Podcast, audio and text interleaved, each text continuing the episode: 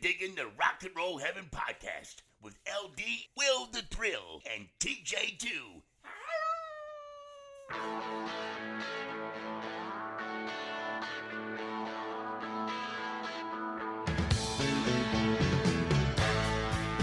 Hey guys, welcome to Rock and Roll Heaven, the podcast where we talk about the lives, careers, and deaths of famous musicians. I am your host, LD. Along with me for the ride, as always, is TJ to the Deuce. What up? All right. And sitting by my side, looking into his gorgeous face, is Mr. Will the Thrill. Greetings and salutations. All right, guys, you might notice something a little bit different about our intro today. Uh, our gents did not pop their bottles like they usually do. And the reason for that is we're actually putting a parental warning and a trigger warning on the front of this podcast uh, before we even get started because it does deal with a lot of really adult themes. It deals with self harm, alcoholism, uh, being uh, institutionalized, AA, uh, pills, drugs, cocaine, all of it. That you know, all manner of sin is covered in this trigger warning. So uh, if you feel uncomfortable and you want to just wait till next week to catch up with the rest of Dusty, we completely understand. But this is definitely a we're slapping that listener discretion is advised on the front of this episode. And um, clowns. Yeah, well, roller skates, but Yeah. so Okay, I was close. I was close. yeah, yeah.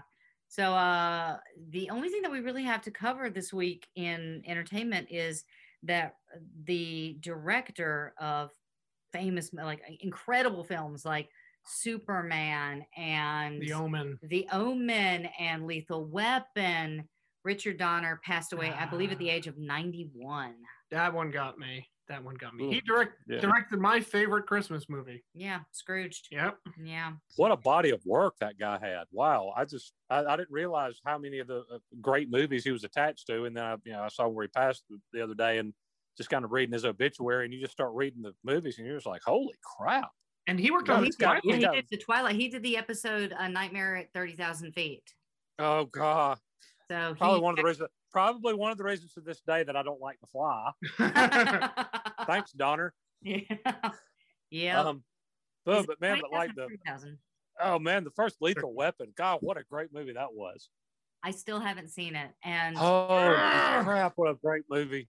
but Will, Will, you're gonna. I'm gonna need you. To, I'm gonna need you to take care of that. I'm on it. I mean, I, I've told him time and time again I'd be willing to watch it. It's a good and- movie. But we just never have gotten around to it. Um, I will say, you know, sorry about last week, guys. Um, as you guys know, um, both uh, like all three of us have pretty hectic jobs, and it just got down to the wire, and we could not get it edited in time. So, you know, I'm sorry that it came out late, but things do happen, and they will probably continue happening. But we assure you that they will happen with less regularity. so that was on me. I take the full blame of throwing myself in front of the bus. So, how about we move on to Dusty? Yes. Now, this isn't actually going to take us very far into Dusty's life. And the reason for that is even though it wasn't as, what is the word, uh, exciting on the music front, her personal life took a turn. And so we're really going to focus. Yes, Ruka. Ruka has a lot of, our cat has a lot of things to say input. about Dusty. The uh, the interesting thing is, is from from what you mentioned and just from the little bit I do know about her, which which coming into the series wasn't a ton. We we are. I, I mean, we're only we've only made it up to what the late '60s or very early '70s to the first two parts, and we're pretty much past her musical prime and heyday.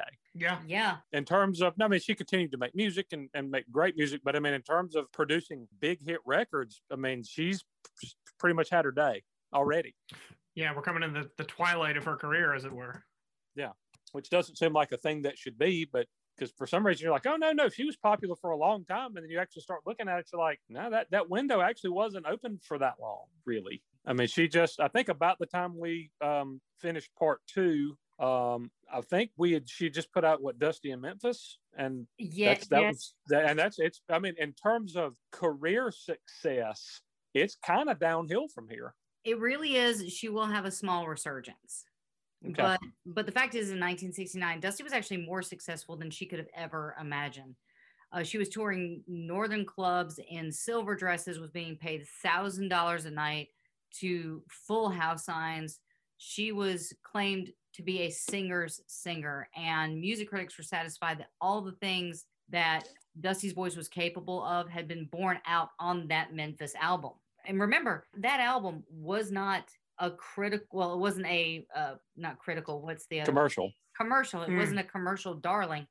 Critics loved it and it slowly found its audience. And now it's hailed as one of the greatest albums of all time. Yeah. But back in London, she started to have relationship trouble. She and Norma would often snap at each other at like odd times. But Norma would try to shrug off things and laugh, and that infuriated Dusty. So when Dusty found out that she was having an affair during her absence when she was recording in America, she was furious. Mm. It also didn't help that Dusty seemed to have odd one night stands for herself.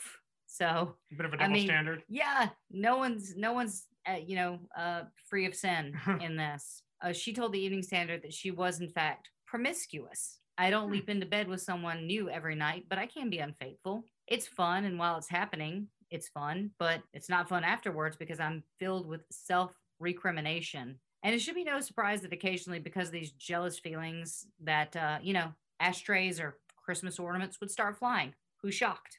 Huh. Billie Jean King would often try to step in between Norma and Dusty, and that was just the kind of person I was, she said.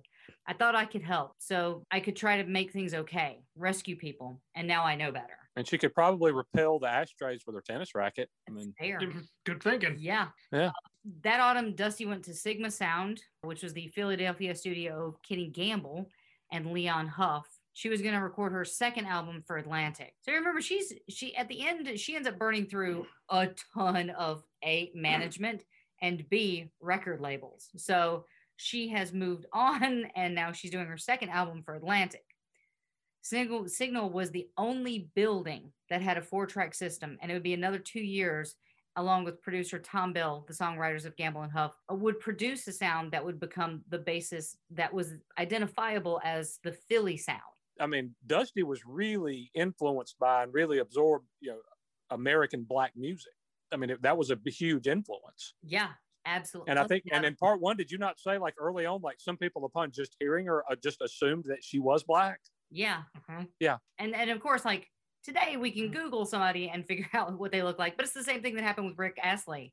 Like people thought he was a black kid. They also Right. thought he was a black forty year old man. Right. right. I was going to say, they didn't think he was a kid. They thought he was like 70. so um the general consensus of the album which was titled a brand new me was released in britain as from dusty with love did only moderately well and although the title single got onto the british charts and the american charts it it didn't matter It- she was improving as a singer and she was still receiving praise from other musicians but it was really the lack of chart success from her albums that was affecting dusty the most she was she was bordering on depression due to the chart success because she needed that almost as validation. which is tough because you're you're you're counting on the whims of uh, public taste to keep you happy. Then that's a recipe for not being happy.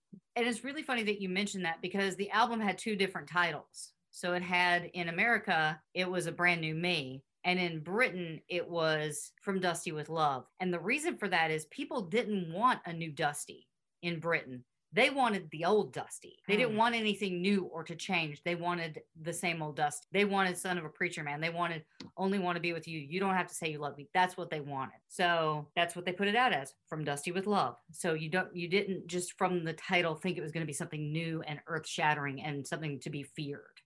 And also, you're, you're experiencing a genre shift. I mean, you're getting out of that 1960s into the 70s, which is going to be more, I mean, disco Oh, and disco more, is yeah. about to And then you have, you know, also a change in, in rock. You're moving out of that kind of carryover from the Beatles and all that, and you're getting more into kind of the, the stoner rock. I mean, yeah more psychedelic. yeah, You're getting in. You also yeah, you're getting into psychedelic stuff. You're getting into some really heavy music in in her native country, Oh, especially. hmm Yeah, and she's already experimenting with that because l- Um, remember we had Hendrix. And Yeah. we're, but we're we're we're not we're a stone's throw from prog rock at this point. So yeah, we got a few years, but it's coming up. not not not not too long before like Emerson Lake and Palmer are playing 30 minute you know, Yeah. synthesizer solos. And yes, and yeah. Mm-hmm. So the strange thing about Dusty is that she seems like she's really shy and aloof anytime she's in front of cameras, anytime she's doing interviews, anything like that. But she would sometimes sit with fans for hours after the shows, just talking to them, signing autographs, chatting with people. That was what she needed. She needed the approval of the audience. So if they didn't love her, who the hell would? That was her take on it. You know, her relationship with Norma seemingly falling apart you know her her relationship with her parents wasn't that great. Uh, you know tim's not really in the picture so i don't think that he's done anything you know uh, to slight her but he, she just doesn't talk about him a lot. Hmm. just a little timeline check. On april 30th 1969 she undertook an 11-day concert tour in the us and canada accompanied by king curtis and that actually started at nevada university which seems to be a very strange place to start a concert tour It's interesting you mentioned that because the university circuit in the 70s was actually a big thing. And we're going to get into this, I think, with some of our other artists. So she went she went to like the University of Nevada, and that's where she opened her door. yeah Oh yep. wow, okay. She also had a cabaret season in New York's Americana, which was postponed in the June of 1969. And again, we find out again and again and again things are being canceled from time to time. But it's really weird because I, I didn't read anything that seemed like at this point Dusty canceling would cause her image to be shattered. Do you know what I'm saying? Like it's it's she's not considered unreliable, Mm. even though these things get canceled. So I don't I- I can't find references to why certain things are canceled. I'm guessing sometimes you know money falls through or uh, you know she's got health issues, but some of these things it's it's a pattern with her that things get canceled. In November of 1969, Dusty left her home to record an hour-long German TV special titled Dusty Springfield. Dusty had to lip sync to a performance of Son of the Preacher Man. Oh, I think it's gonna rain today. Ain't no sunshine since you've been gone. Windmills of my mind, and she also lip synced to a performance of I close my eyes and count to ten. At the end of 1969, the argument at Dusty's homes were getting much worse. Uh, one day in early New Year's, Tom pushed a note under the door for Norma. It said, Since you two are always fighting all the time, wouldn't you think it'd be better if you went back to America? Which I think Wow. that's ballsy. yeah. this was Tom really stepping out of bounds. But Norma was so upset that she actually decided that it would be better if she and Dusty did have a break after nearly four years of being together. So Norma packed her bags and went back to Los Angeles. She left in the middle of 1970 and left Dusty alone. On January 11th, a brand new Me was released in the US. And TJ, you'll like this. Okay. On January 22nd, 1970, Dusty records the Johnny Cash show hmm. at the Grand Ole Opry in Nashville. Nice. Sweet. I'm going to play that performance on the show. So here is Dusty on the Johnny Cash show. A few years ago, a fine music group had a whole bunch of hits in a row. They were called the Springfields, which included Dusty and her brother Tom. Well, since then, Dusty has had a whole bunch of hits, and her brother Tom has written quite a few too.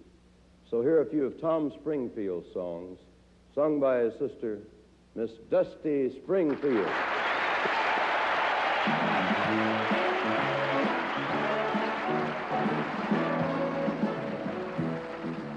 There's a new world somewhere. They call it promised land, and I'll be there someday. If you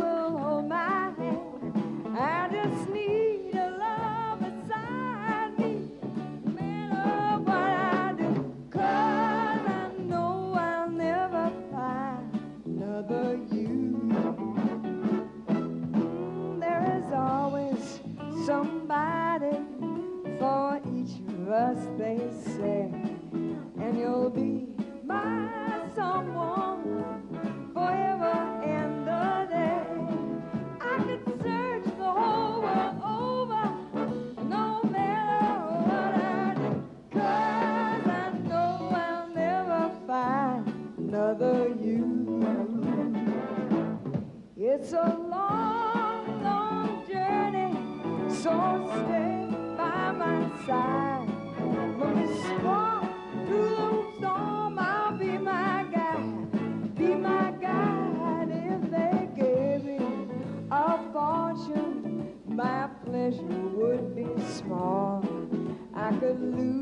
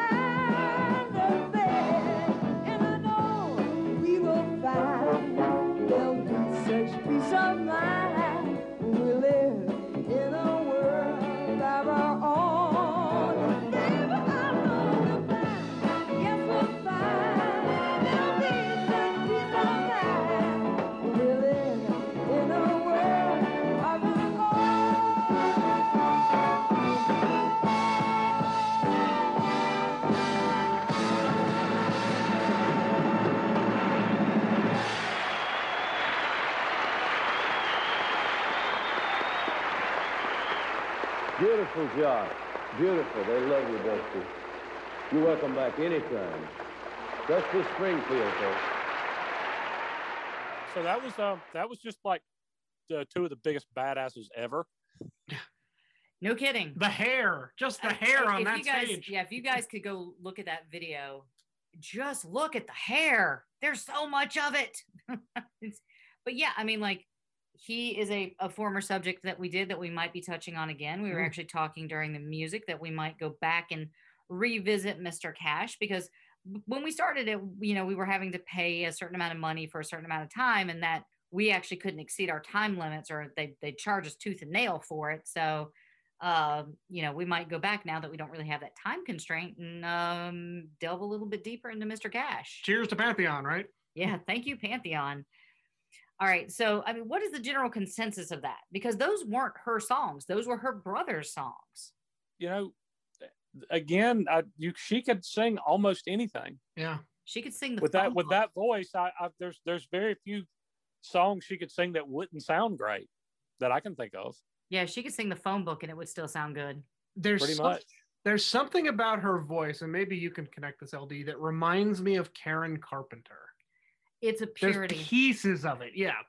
There's a purity in her voice. There's an enunciation. Hmm. You never question the lyrics of a Karen Carpenter song. Oh no, you hear them loud and clear. they're they're perfect and you know she she'd say preacher man Mm. and it would be the same thing as close to you like they were very well enunciated and they put an emphasis on particular words that made them like clear and clean and i think that's what both dusty and karen have and they both kind of were born out of the same sort of the same era karen was maybe like 10 years later Mm. but you know it, it they still had a very similar uh, upbringing and remember she started out karen started out as a drummer Yes, she did. so They have a girl drummer. And- Greatest joke in the Scott Pilgrim movie. Yeah, they all have girl Yeah, every band has a female drummer. All right. So just just jumping forward a little bit. Uh, in 1970, she was flying regularly to Los Angeles, partly to see Norma because they were still trying to work things out, and partly to talk to agents and managers and kind of, you know, dipping her toe in the American market.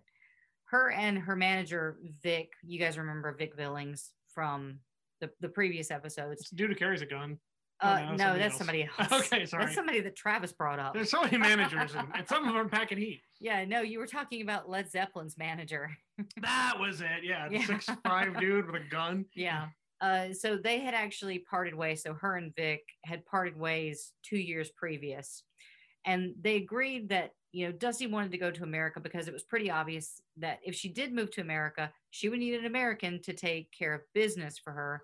And she also needed somebody who understood the kind of music she was creating and understanding what it would take to be big and tour and cut records in America. So he didn't want to leave England. And of course, he didn't have a handle on the American market. So he thought it would be best just to bow out. So that's what he did. And that ended a six year professional relationship with Dusty. When word got out that Dusty would be leaving for England, her good friend Pat, who we talked about before, Leaving for the United States, you mean? Yes. So when she was leaving for the United States, she told Pat, and Pat had told her that she she couldn't go. You know, that's the thing though was Pat was so important to Dusty's life because she was the one that dealt with everything from the dresses to the shoes to the piano to the stage. She was there for Dusty. She was the one that was booking these things and helping Dusty out.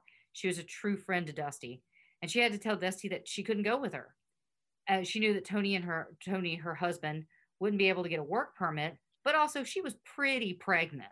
Hmm. So later, Pat would have a little bit of guilt because she felt that if she had gone with Dusty, maybe what happened to her in Los Angeles could have been averted. So that's a little bit of foreshadowing. Hmm. I don't know. Maybe I could have stopped it, even if I hadn't been there all the time. All I know is that I was hearing things over the years and I couldn't believe it. Not my dust. I don't know what happened to her over there. And we're going to get into that. So this is a bit of foreshadowing because there's a book that I was reading by Paul Howes called The Complete Dusty Springfield, which is where I pull my timeline from. There's a whole year missing from her professional life. It goes from 74 to 76. She did nothing of note that year. And so luckily I have the Dancing with Demons novel by her friend Vicki Wickham that actually fills in a little bit of that, but it's not a lot. So um, now on June 13th, 1970, Dusty had gone to Pat and Tony's wedding with Norma and Madeline. But that was one of those moments that would be a conundrum of sorts for Dusty because she would want to go be with her friends, but she was afraid to outshine the bride. So she went to a chain store and just bought an off the rack dress. But the only problem was that this little dress was like covered in tiny little flowers and it made Dusty look gorgeous. Hmm. So when she gets to the wedding, both Pat and Pat's friends were upset seeing Dusty because Dusty wasn't as glamorous as she usually was. And so Pat thought it was really sweet that she was trying to dress down, but her friends were like, "But she's not as glamorous as it's Dusty Springfield, man. Have you seen? Like, she's not even wearing a massive wig or any. Like, who is this?" And like Dusty could not win. Hmm. She just couldn't. And she tried to, I mean, like Pat even said, like, she tried to not outshine me, but seriously, it's Dusty Springfield. And we have a certain amount of expectations. And oh man. So Tough act to um, follow. it, it really Yeah, was a tough I act to follow. In September, she was interviewed by Ray Connolly for the London Evening Standard. Basically, this was all a part of a promotion that she was doing for her version of the old Rascals hits. How can I be sure? Do you guys know that song? I want to say I do. Uh, I don't know if I do. How can I be sure in a world that's constantly changing? I'm not going to get anywhere singing it. And like all of her interviews, she wouldn't totally let in the interviewer. And so she would give these like jokes, half truths, like, you know, it's a non interview.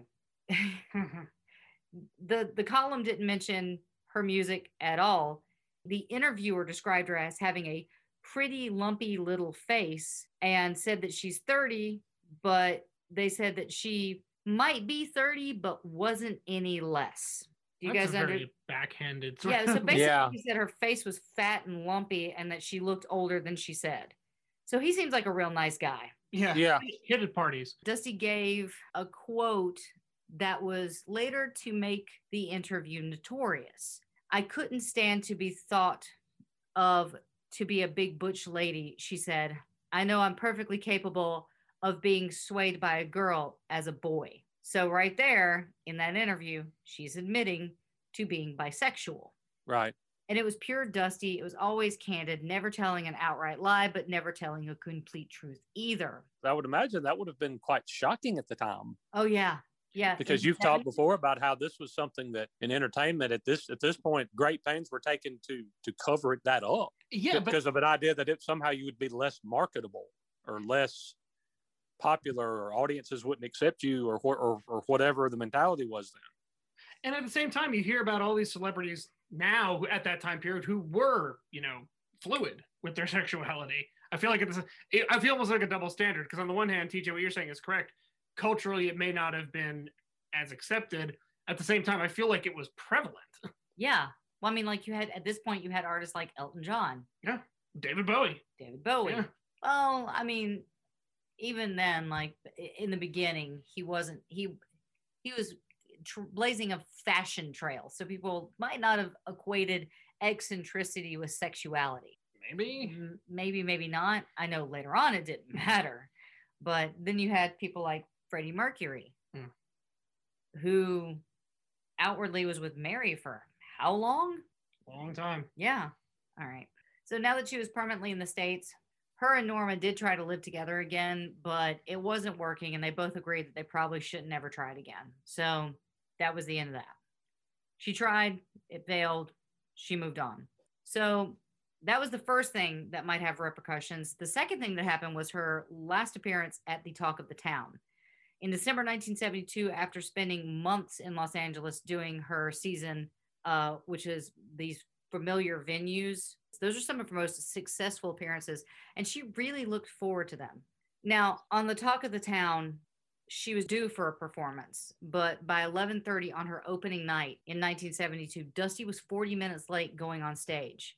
And Mike Gill was getting worried. Uh, Dusty was having a problem with her throat. It was so tense before she started the show, and even her usual care of port, which I think is wine, correct? Uh, yes. Yeah.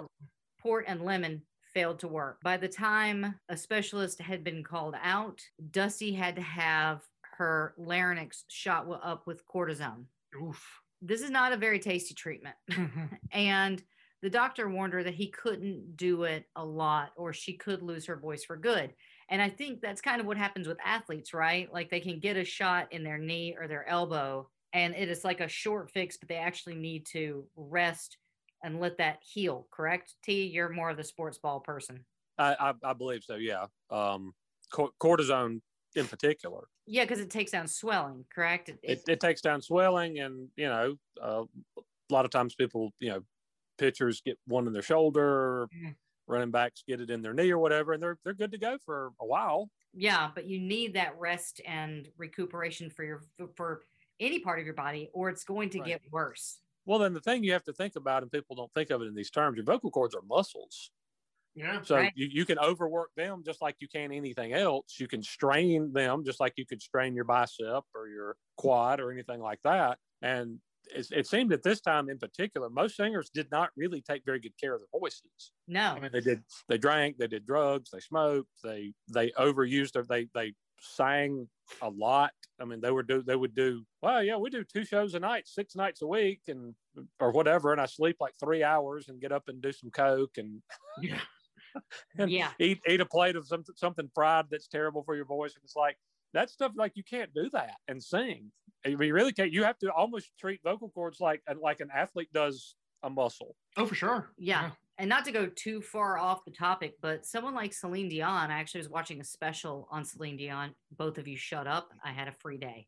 Yeah. Um, she doesn't, I, I, this might have changed, but at the time that I saw the special, she didn't actually speak the day before a concert and the day of the concert. So she has like a system of speaking to people that she needs anything from, like her her team. So she drinks like honey and lemon and water, and that's it. So she's one of those people that really takes care of her voice. And I think that's lent itself to almost of what 30, 40 year career at this point. I'm just imagining she must have been in Vegas for a year, not talking to anybody. I mean, think about that because you're on stage every night Yeah. Yeah. if you're in residence at those places. Hey, LD, hate to stop here, but we do have to take a moment just to tend to our sponsors. So let's take a little break. And we are back. All right, let's jump back into Dusty. So it was after midnight when Dusty finally took the stage. And from her opening number, it was pretty clear to everybody that she was struggling. Now, in that audience that night were Elton John and Rod Stewart. So, you know, Names you may know. yeah. And they started to call out to her and they're like, Dusty, you can do it. Go, girl. Yeah. Woo. Uh, Dusty seemed to relax. And despite the the coughs and the apologies, she managed to finish with the audience on their feet, demanding an encore, even though they knew that she hadn't been at her finest. The next day, the talk of the town management were stunned to get a phone call saying that Dusty had been advised by her doctor to have three days of complete rest. Now, like, think about that. Three days. That's it. That is all. Just three days of letting her rest. That for them was unheard of. This was a sold out season, and they did not take that well, and they fired her. Wow. An Wow. entire season of tickets. Now, and she, she's, you know, she's at Talk of the Town. She has this whole season and one bad night, and they're asking the doctor saying she needs three days to rest, and instead they're like, screw that, and they fire her. Jeez. Wow. Yeah, not only would she lose all that money for what she was supposed to do, which was four weeks of work, she had put a dent in her reputation. And that's honestly what hurt her more than losing the cash. It was her reputation and it was her self esteem as an artist. Mm. So even though the management and the spokesperson for the Talk of the Town was quoted as saying, We do not wish to comment except to say that we would love to book her sometime next year. Dusty's American management told The Sun, as far as we're concerned, she'll never play the Talk of the Town again Ouch. and she never did. Whew. Good. We will talk about Talk of the Town later on in the episode because I do time jump a little bit in this. So, yeah. And the thing is, this is the first time that Dusty wasn't perfect. When we talked about her meeting Norma, Mhm. Norma being an American artist wasn't used to somebody standing on stage and working till they got it perfect. And she goes into the studio and tears these things down Hmm. syllable by syllable. She has to be perfect. And this was the first time that that facade was cracking. So the press latched onto that. And suddenly they made it seem like it, she was extremely unreliable and really hard to work with. And this was the first time that anybody in the music business in Britain began to get a whiff that their Golden Girl might be letting them down. Although Dusty was beginning to realize her success, her life was simultaneously unraveling. She sought comfort by losing herself in the stories of Doris Day and Billie Holiday because she could identify with them. She was still struggling with her sexual identity and using pills and alcohol in an effect to lessen her inhibitions, making it easier for her to experiment with lesbian relationships. May I ask something or, Yeah. or, or make a point? Yeah. You know, in the interview, she said something about, you know, why I could be wooed by a, a woman just as well as a man or whatever. And she's taken, uh, you know, drugs to loosen her inhibitions to feel more comfortable in lesbian relationships. Uh, Has she ever been with a guy? Uh, like that, like we've, we've had no indication that she's been, that she's dated men. Okay, it's yeah. it I, at this point, no, I don't think she ever does. And I think at one point she does the I have a girlfriend in Canada story, Huh. which is I have a boyfriend named Harold or something like that. We do touch on that, but like, no, they have tried backwards and forwards to try to figure out if she's been with a man, and I don't think she ever was. Well, you made a point in the first episode that said she almost had a fear of men, Yeah, she was terrified which, which seemed to last her entire life, from what Yeah. can. So, so is her was was her saying like, oh well, you know, say claiming to be bi is was does that to soften that and then at that time in some way, or she just couldn't know. bring herself to just just come out and say like, look, I like women. I'm not interested in men at all. I mean, I, I don't, or maybe she was and didn't act on it, or maybe she did. Nobody knows. I just you we, you've you've researched this very well, and you haven't mentioned a guy yet. So yeah And the thing is, like, uh, you could take that two different ways. It was either her stating, "Oh, I'm bisexual," or it was her stating, "Oh, I'm bisexual." You know, that was her. It was either her saying, "No, no, no, no, no, no, no, you get it wrong. Like, I can date a guy, I can date a girl, whatever. I don't care." Or she could be saying, I, "You know, here's a, here's a little hint, guys. I date women." You know, Mhm. like that might be her way of like testing the waters of coming out.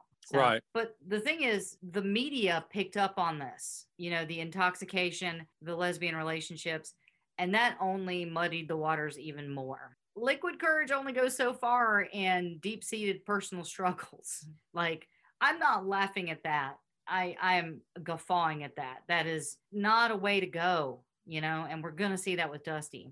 Dusty was in such agony that she began to display bizarre and eccentric behavior, not unlike what she had been seeing as a child, but it was actually more pronounced. She would reportedly order boxes of dishes to be delivered just so she could smash them against the wall. Wow. She also had been known to toilet papers people's houses, throw furniture, throw food in restaurants, and often play mean and distasteful pranks on people. At one point, she went so far that she landed herself in New York's Bellevue Psychiatric Hospital. We will get there. Oh wow. She had, she had been diagnosed with a nervous breakdown. That, however, wasn't her only trip to Bellevue. She had become well known for her unhinged behavior, and naturally, her reputation eventually would suffer for it. Now, this also stems from her family life. If again, going back to the earlier episodes where her mother exhibited this type of behavior. Yeah, yeah. That's that's the thing. It was a learned behavior that that I don't know if she was ever discouraged from. You know, it's it's it was something that she saw her mother do and she incorporated in life. And this is an escalation. We we didn't know if her mother, if Kat was breaking dishes and like having that eccentricity of like finding like seeking out things to break.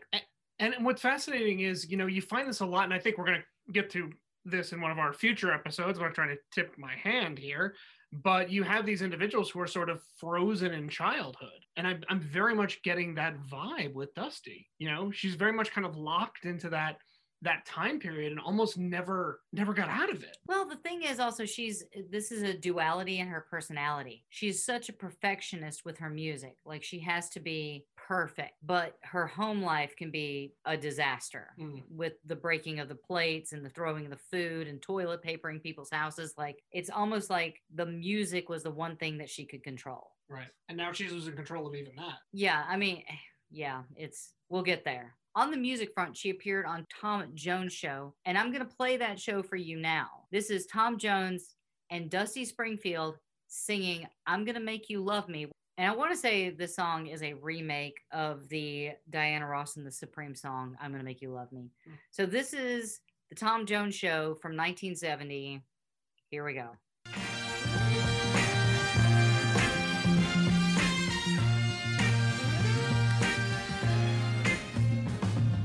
I'm gonna do all the things for you a girl wants a man to do. Oh, baby.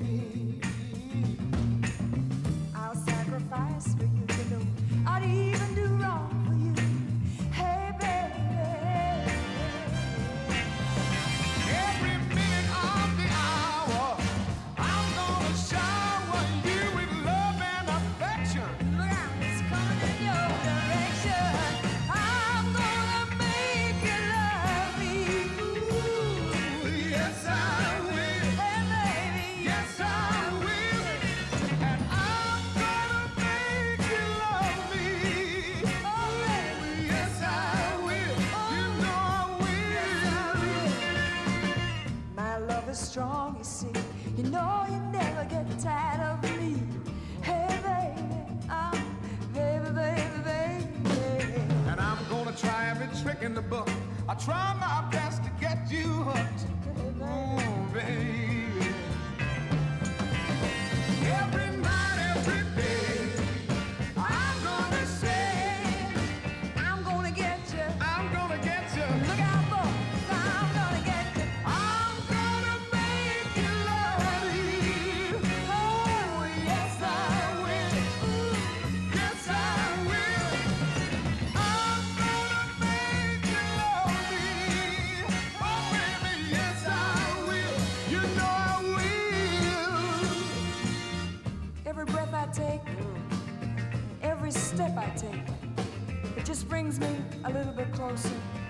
bit closer to you. All right. And with each beat of my heart, for every day we're apart, I'll hunger for every wasted hour.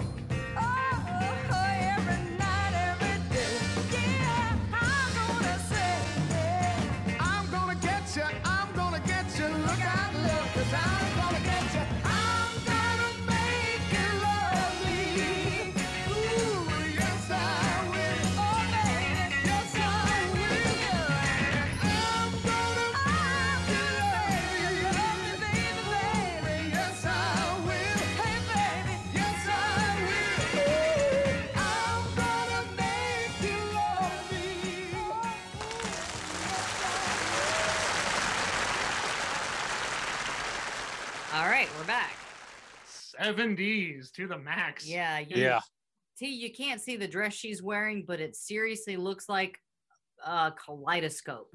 And it just reminds me how much I despised suits in the 70s. and, and LD knows I go off about this all the time. Whenever we watch anything that's 70s period, He I, I hate hates it. 70s suits. I hate them. You prefer 50s, 60s. Yeah, Twilight Zone, like that era. yeah, well, I that's like a fancy, like that's when they were making it out of like quality material and not like polyester. That's like the Sinatra suit. Yeah. I mean, think about how much polyester and hairspray was on that Oh, stage at one time. Like, if you no, don't smoke around them because you could set them on fire. Getting everyone was smoking. But let's talk about the vocals for a second because I think that's really something we need to focus on. Because I think she sounds brilliant. oh, she's fantastic. Oh, she sounded great there for sure. Yeah, it's just it's so crazy to me that she's she's having issues, but she sound every time I play something for you guys, has it been anything less than flawless? Nope. Hang on. No, including the you played several live recordings. I mean, like like that one where it's not. Oh yeah, I'm, I'm in the studio and I can try it again and try it again and do this verse over and stuff. I mean, you you get one one rip at it live, and every every one you've played, you've played several live ones. They've all been really good. Yeah, the uh, most of the stuff that I've played has been live. Mhm. The only thing I think that wasn't live was "You Don't Have to Say You Love Me." Hmm. I think that was the only studio recording I think I've played for you guys so far. Now we get into the further we go into the years, the the more that those TV appearances drop off, and I'll I'll move to more of the studio album stuff. So you know it'll be more processed and clean, but even like raw and live, she sounds incredible. Because I couldn't find anything that said like at this performance she lip synced. So and you can and with those you can even hear her breath throughout those vocals. So Yeah. it's it's you know it's got to be live. So as with every December and January came the NMEs. And Dusty appeared in the following categories. She was the World Female Singer in first place. Uh, she was the World Music Personality in 16th place. And she was British Female Singer. She placed second place there. And Lulu came in first. It's always little. And she took eighth place in the British Vocal Personality category. All right. So in 1972, Dusty sold the home that she shared with Norma. She packed her bags and she moved to Los Angeles. When Dusty got to LA, she moved in an apartment which was in Westwood on Hilgard. Do you know you know that area, right? yeah, that's uh that's over by UCLA, if I remember. correctly. Actually, yeah, the Yeah. particular block of apartments that she moved into were converted from all the dorms that used to belong to uh, the University of California. Mhm. And the thing is, apparently, it was a pretty depressing apartment complex because they were all one color, which was mustard yellow. oh, Yeah, mustard yellow and avocado green seem to be like the colors for the 70s. And uh, I'm glad that it's no longer the same. The suits and the colors were yeah. terrifying. I, I can do without those. Thank you. Yeah. Still, she was really excited. Uh, her agent was a popular gay man named Howard, and she had what was called the circuit coming up. Now, the circuit consisted of top class hotels across America where artists would entertain customers in like a showcase environment. This could be really grueling, but financially successful. The biggest problem for Dusty would be that she would get a huge suite at each of the hotels that she was touring in with 24 hour room service, a huge TV, and she was there for like, you know, 22 hours a day. She really did love hotel life, but the problem was that she'd be so exhausted by the time she was done with her show that the only thing that she was able to do was order a cheeseburger and fries and watch TV and pass out. It was really a lonely existence for her. Mm. Still, she would muddle through it. And at the West Side Room at the Century Plaza was where she would open up in those early days of 1972 that she would meet Faye Harris. Faye was a small, smart film journalist, and Dusty would live with her for the next six turbulent years. They had gone to the Cedar Plaza opening party, which was one of Hollywood's most exciting nights. Dusty's reputation in America was huge, and her fans included film stars and business moguls, people in the music industry. And there was this massive party being held for Dusty. And two hours after the party had started, Dusty turned up. But by then, Faye had left. Undeterred, Faye went back the next night to see the show and meet the singer. She was there and she was very emotional when Faye talked about first seeing Dusty. She was talking about Ireland and the IRA and crying. I wasn't impressed with her because she was famous. I had been raised with famous people all my life. I was impressed because she was so articulate and passionate about the subject. And when she started to cry, I thought she was the most extraordinary person I had ever met. And I fell in love with her right there, which to me, like, breaks my heart. I love that. Over the next few months, when she was out on the road, Dusty and Faye would talk on the phone. Now it should be stated that Dusty was actually worried in about the direction that her managers were taking her career in. It seemed like what they were doing was cookie cutter. They were just following a pattern that had worked in the past for other artists and then applied it for her. It didn't they didn't seem to really understand what kind of artist she was. And so she really felt like she was just on a machine, like an assembly line. And so she didn't feel like anything was truly tailored for her. So by the summer, Dusty had left that horrible mustard apartment, moved into a two story house on Kings Road in West Hollywood, Mhm. which was an area known as Boys Town because of its large gay population. And West Hollywood is still known as like the hub for the gay community. Yeah. That's the kind of the the the epicenter of pride. Yes, for yeah, the the, the parade, the Halloween parade. Yeah. Oh God, the Halloween parade is awesome. The West Hollywood Halloween Parade annual is something to behold. It's awesome. I didn't realize what was happening because I had Mhm. first moved here. and It was my first Halloween here, and so I just wanted to go to Hollywood and like see the the costumes and see what kids you know dressing up as. And I love cosplay and all this stuff. So I was like wandering around. I did not realize I had wandered into West Hollywood, and there were the most beautiful, elaborate costumes. There were people that were stilt walking with like these huge butterfly wings, and it was go- like, oh my god! If you ever get a chance to go to West Hollywood and see that, do it. Do it. Don't even think about it. Tell them Lindley sent you. They're not going to know who I am, but you can tell them. Maybe that'll break the ice. You'll make some new friends. She loved it there, but she never actually unpacked. Faye actually lived about three blocks away, and Dusty was spending most of her time there anyhow. So finally, they decided that they should- they should just move in together. And they moved into the hills of Studio City, which is actually close to where we're at right now. Yeah. But they'd actually only be there a couple months with like a mattress on the floor. When one night Faye said to Dusty, Wouldn't it be nice if we had a pool? So the next day, Dusty went and she bought a modern glass and wood house in Laurel Canyon that had a pool. Jeez. I don't think- she has a bad habit of just like wandering out buying houses. Yeah. I really hope that our when we go on a housing market that it's just that easy for us to be like, we like that one and then just give somebody money. We just And need just stroke a check. It just stroke a check and it's your house. Sure, that's, that that would be awesome. Yeah, no, if only. Yeah, if only. That wasn't the only weird thing about this house. One day, Dusty went into the recreation room and she said, "This is as big as a bowling alley." That's that's my Dusty Springfield impression. I hope you liked it. It's pretty good.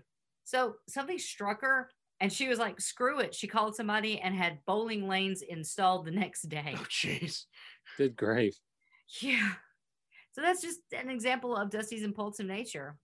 One day, Dusty decided to have a party and she, she invited all of her friends to bring cans of spray paint and write messages of good luck on the large white empty walls. And then she would just paint over them later. The singers of the Mamas and the Papas, Cass Elliot and Ann-Margret came along, and Lily Tomlin was there with a can in hand, and they started to cover the walls. Remember what I said just like 10 seconds ago, where they were going to go back and paint them Mhm. you know, covered up. But that never happened. Those messages stayed there until they moved out a few years later. How much would that wall be worth? I mean, think about it. Oh, if it was Anne Murray, Lily, Lily Tomlin, Tomlin, and yeah. Mama and Cass. yeah, Dusty Springfield. yeah. And it's funny because I didn't realize how close Mama Cass and Dusty were.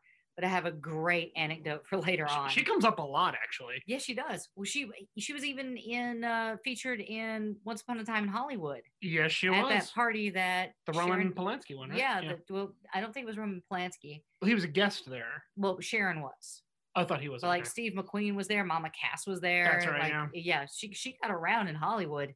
We're gonna get to Mama Cass. I am gonna do her. Don't worry. I just want to make sure I have enough good material to use for her. And it wasn't a ham sandwich. She didn't choke on a ham sandwich. Moving on. All right. So on March 3rd, 1973, Dusty attended the 15th annual Grammy Award ceremony, which was held in Nashville that year, which I didn't realize they would move cities. Yeah, there's actually a, a contract currently where once every, I believe it's five years, it goes to New York. Interesting. Yeah. Yeah, I, I pointed that out because it happened like, It was like two, Two years, years ago. ago, Yeah, it was yeah. just before the pandemic. and I was so confused. So, uh, together with Johnny Mathis, she presented the Grammy Award for the concert for Bangladesh to Ringo Starr. And she also accepted the award for Best New Artist on behalf of the band America. Huh? Yeah. They did this. Yes, and the do you- last, the yes, last and do you remember back from our John Prine episode who America beat for best new artist that year? Um, Rush. The they beat the Eagles, Loggins and Messina, John Prine, and several other luminaries. And it went to America. Uh huh. But they did the soundtrack to The Last Unicorn. Yes, they did. Consider much much later. Yes. So that same year, the album Solar Fire was released, and it would hit its peak at number 96 on May 11th, 1974, for Manfred Mann. and just like that, There you have it, ladies and gentlemen, our federally mandated Manfred Mann's Earth Band. Reference of the podcast has been satisfied. Wow, that went Yeah, that that- went somewhere I did not expect. That is creepy. Please don't ever do that while you're in front of That's what uh, that's what I was going for. I just want it to get sketchier and creepier every week. yeah, you're succeeding. So, uh, just something I think is awesome. On July 15th, 1973, Dusty attends and performs at Elton John's launch party for Rocket Records at Universal Studios in Los Angeles. Wow. Wow.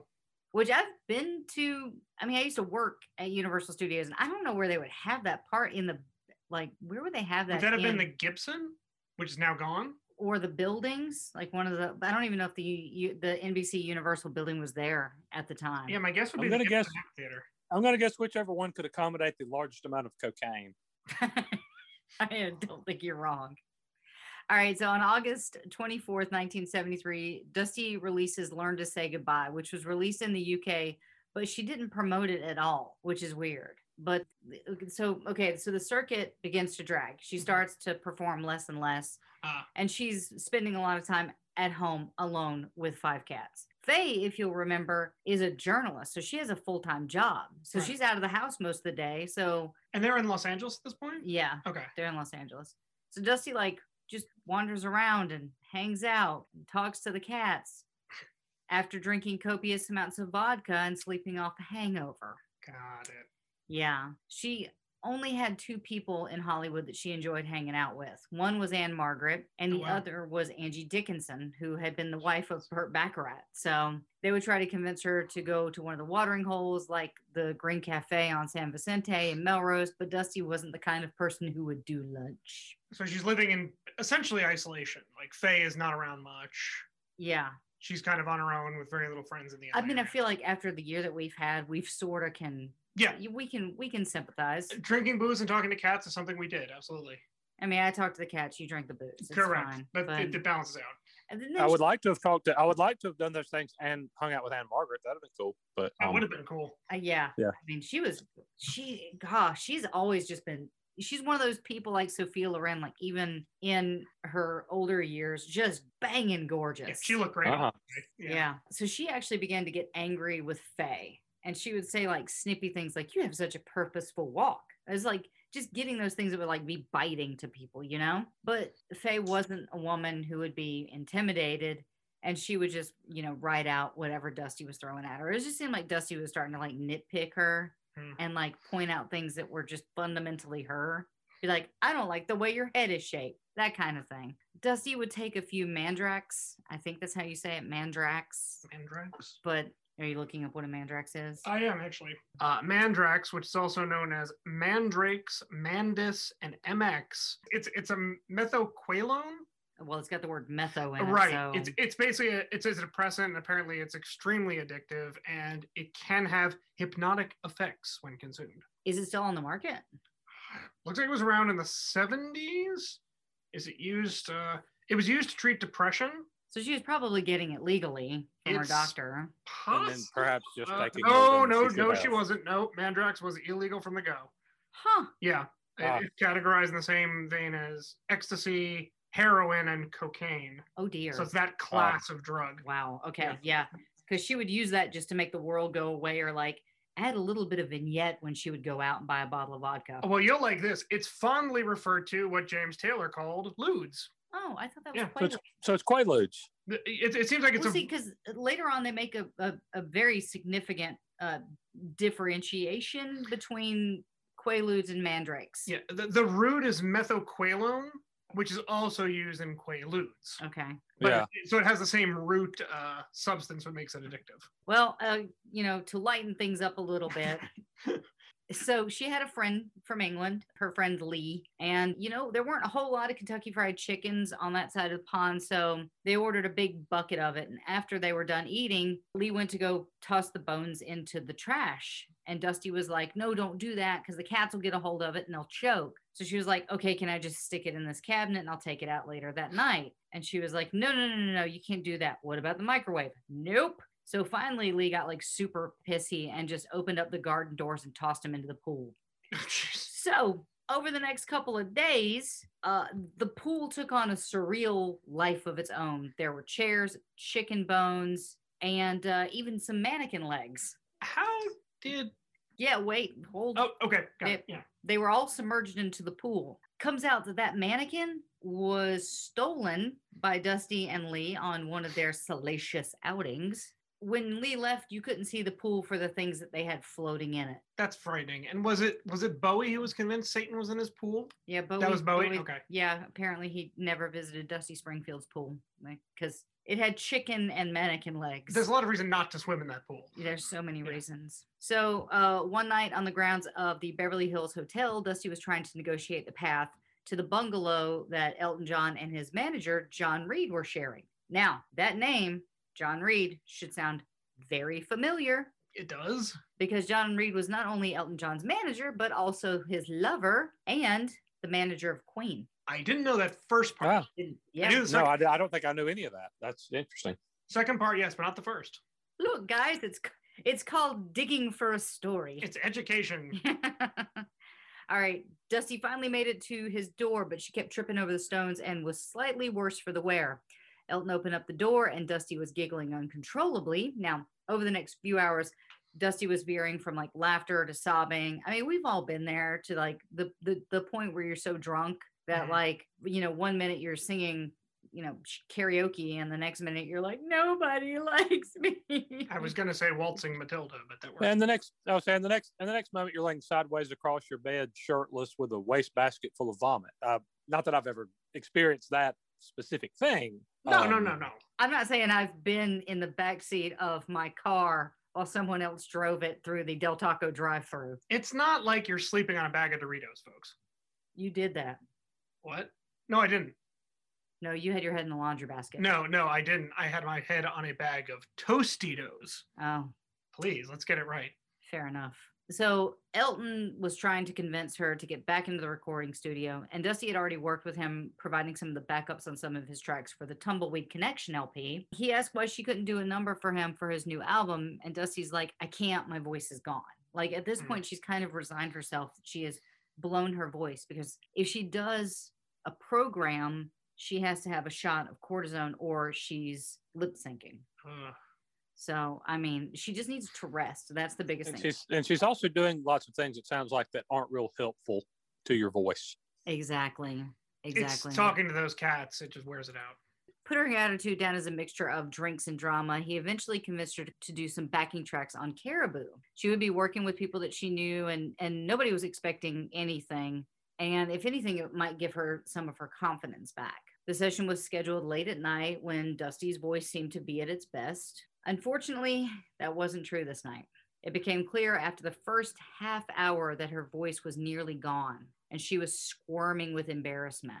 Dusty struggled to hit the high notes and kept starting and stopping and it was it was grueling to watch and for everybody in the studio and for her. Wow. The worst thing was that she thought that she would always have one thing. She always thought she would have her voice and it's gone. She called it quits for the night and she was furious with herself. And but she was able to actually come back later in the week and finish up the track by some miracle. Hmm. But something had clicked. She was even more angry when she found out that another British singer had been signed by Elton John, which was Kiki Dee. So you're telling me "Don't Go Breaking My Heart" could have been Dusty Springfield Yep. in some kind of Oh alternate? wow. Yep. That is something. He signed her to his label and later duetted with her on the song Don't Go Breaking My Heart, which became a huge hit.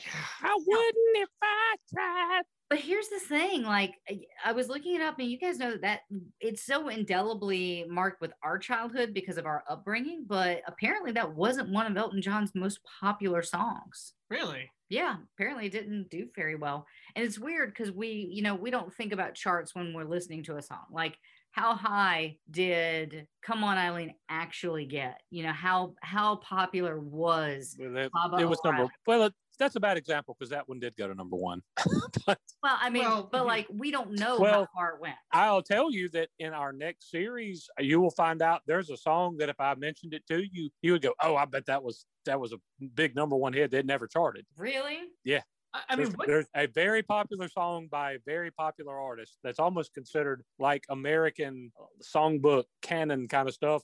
Yeah, it, it, it, it never charted in the United States ever. Yeah. Well, that's kind of what happened with this song. But I Mhm. mean, but we'll, well, I don't. I if you ask me any other Kiki Dee songs, I probably wouldn't be able to know it. But but it might be one of those cases where like she's really big in Britain, but didn't really translate over here. Well, this was after the Goodbye Yellow Brick Road album, correct? Correct. He's already Wow. launching his own Yeah, he's record. yeah he's doing his thing. Yeah.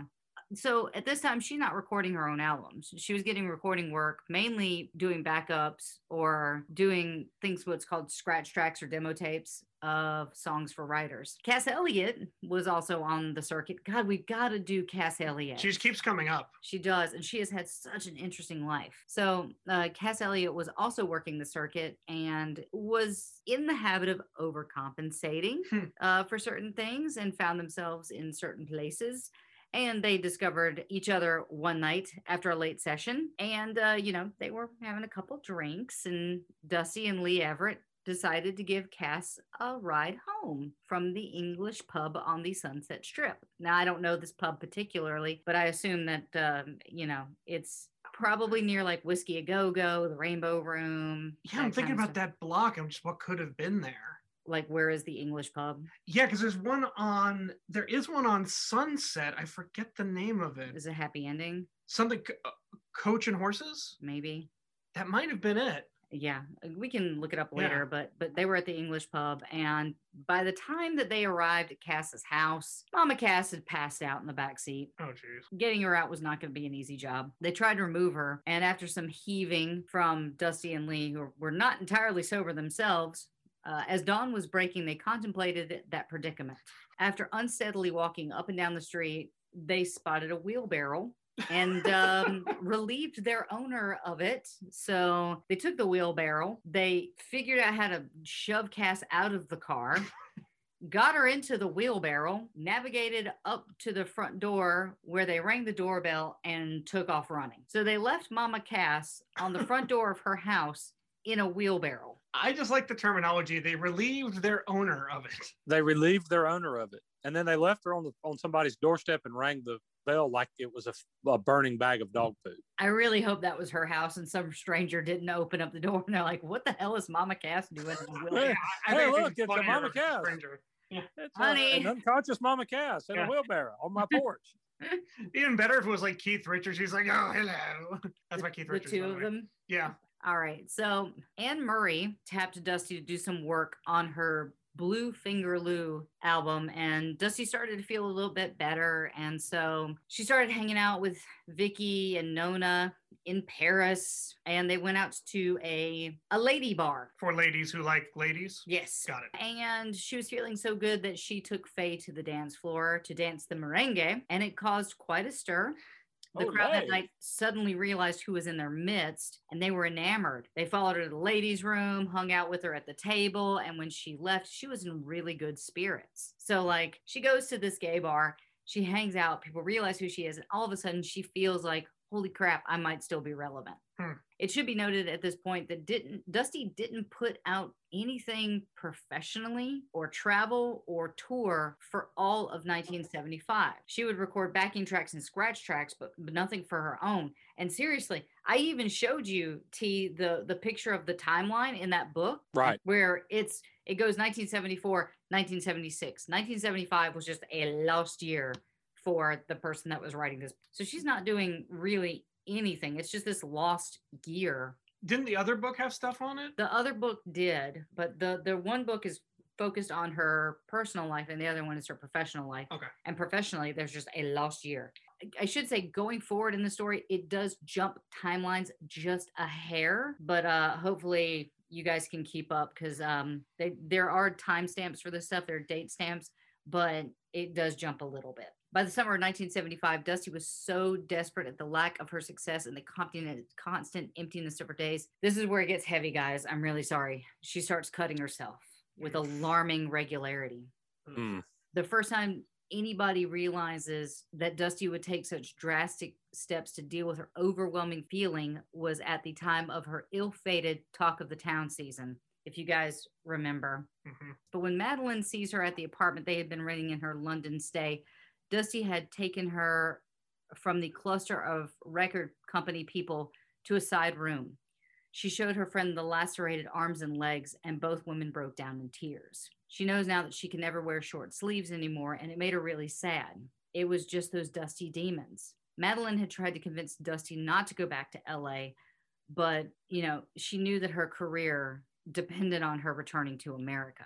Well, when the record companies realized that Dusty was in no shape to re- release new material, they actually went to her back catalog, and that stuff sold well enough, but it really pissed her off because, yeah, the money was great, Mm. but she felt like the re releases of her old material would keep her stuck in this particular time. But sometimes they'd actually re release stuff that was the wrong mixes or they would use the wrong vocal track and just that, that like she could never move forward from her old material And I think it's also frustrating because it's the record company. They own that material.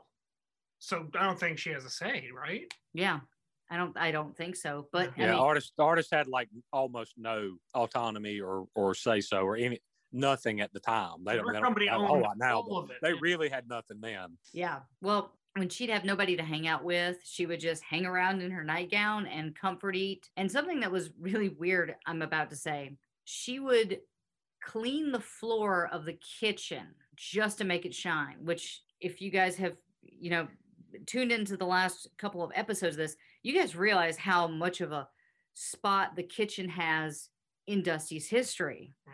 But it was almost like she was overcompensating. She, she would go in there and she would frantically clean the kitchen floor till it shone.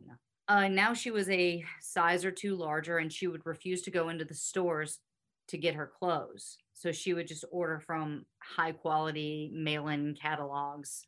The Amazon of that day. yeah, like she would she would refuse because then she would be ashamed if a sales girl saw her picking something out Mm. and seeing how much weight she had gained. But like, you know, it's it's not the healthiest lifestyle that Dusty was living at the time. She would get bored and she started taking other pills other than the Mandrax. So she's starting to she's starting to pile up on this stuff. And the thing is that paramedics would have to be called to her house from time to time because she would cut her arm so badly that that people were worried about the blood loss. So Faye said that she never knew what to expect when she would come home. She might get the good Dusty, the one that was like talkative, engaging, friendly, sweet, but sometimes she would get out of control and she would become desperate and then she would injure herself.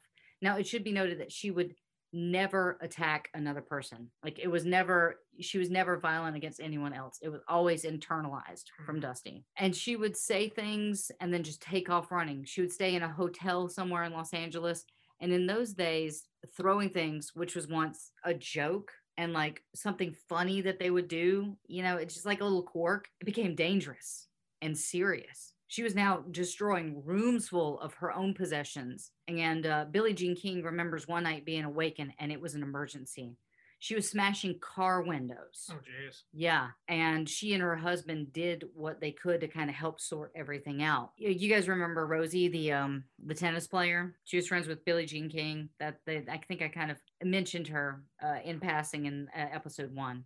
Did they play together? I'm wondering. I well, I mean I'm sure Yeah. that they they played together, but Rosie and Billie Jean were both tennis players and they were both friends with Dusty. So uh, Dusty was staying at a house, or sorry, uh, Rosie was staying in her house in San Francisco uh, just for three days before one of her periods of hospitalization. She trashed the place so bad, Rosie had to move out. Jeez. Yeah Wow. She stayed at Jeff Carson's in New York before she went to Bellevue. She smashed his crockery and blew out several of his windows. And then they sent her to Bellevue. Yeah. Oh, jeez. It took a lot of work, but Dusty was finally diagnosed as being manic depressive. But she would never really focus on the problems. Although once her parents died, she talked a little bit more freely about her family, but she would never open up about her childhood or like when it came to anything really serious. When it came to analysis, she wouldn't offer up anything of substance. But no matter how much her friends pleaded, she refused to get any kind of serious psychological help. And uh, she saw a lot of doctors due to being hospitalized, but she actually never saw any of them more than once. With all due respect to the medical profession, I would imagine that advances in that area were probably not that.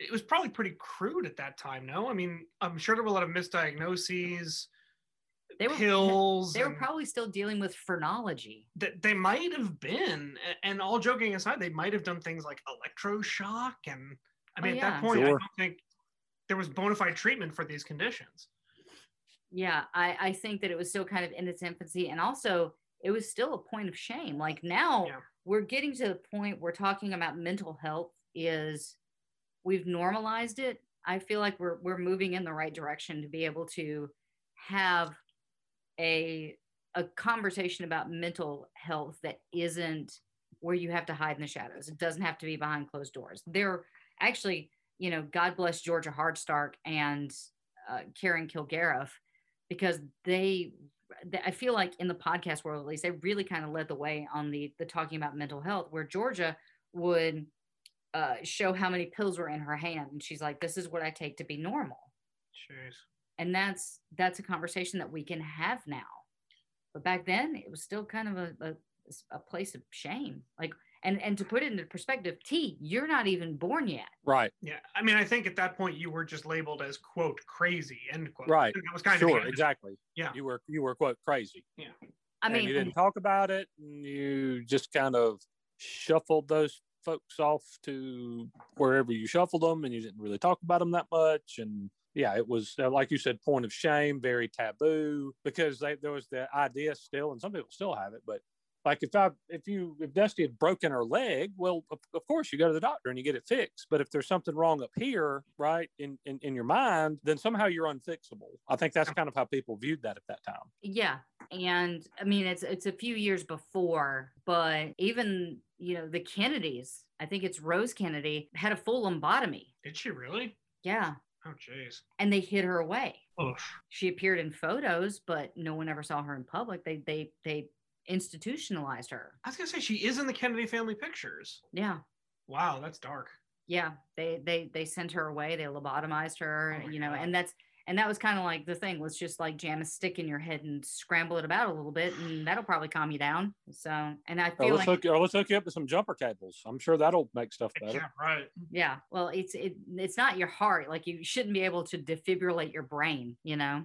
But I think they even still do electroshock therapy. Is it still sanctioned i don't know think it I think it is in because Carrie Fisher went through Yes, electroshock. she did you're right Carrie Fisher went through uh, I electroshock. thought so did for that for that matter, just to keep it on the musical front, Eric Clapton did oh yeah Really? That I did not know. for for heroin addiction, if I'm not mistaken. Wow. he was addicted that is true But I think that's that was a means of of treating that. I think James, James Taylor as well when he was battling his addiction. Yeah. I'm thinking about it. So we're going to be jumping back in time because I, I I know that we talked about 1975 being like a, a barren area, but I I don't want to not touch on her musical stuff. So backing up to 1973, she releases Cameo. It's her eighth studio album, and it was recorded in the US between July and October of 1972. It was produced by Steve Barri, Dennis Lambert, and Brian Potter, who later went on to write and produce major hits for, you know, just a couple people to mention Glen Campbell, The Four Tops, uh, and the album included material written by Alan O'Day, David Gates, uh, Nickolas Ashford, Valerie Simpson. That should be familiar, right? Uh, Indeed. Uh huh. Ashford and Simpson, and Van Morrison. Wow. Any- Yeah. anybody we've heard of? I mean, just I mean, just Yeah. some, Or just some struggling young musicians. It sounds like, yeah. yeah, there were up and comers, but you know. Hmm. So the reason why I bring up Cameo, not just to be able to shoehorn in an awesome music break, but it was the first LP for the ABC Dunhill Records label, which released it in the US. Uh, it was released just in the UK by Philips Records, which it's weird because I keep going back to Philips Records, even though she's like severed ties with them. I guess they're still they still have a contract. I guess. Eh. Uh, the album was a commercial failure. Uh, it didn't chart in the UK or the US, and a planned second album, which was the working title called Elements, eventually retitled Longing, was started but never finished due to Springfield's personal problems at the time. Most of the uncompleted album Longing can be found on the Hip-O Records compilation Beautiful Soul, which was released after her death in just the US in 2001. I wonder if the record company's like playing it safe with no official contract. Maybe that's what they're doing. Maybe. So I think it's time for a music break because we've dealt with some heavy stuff. So here's a song off the Cameo album, which is called All of the Things.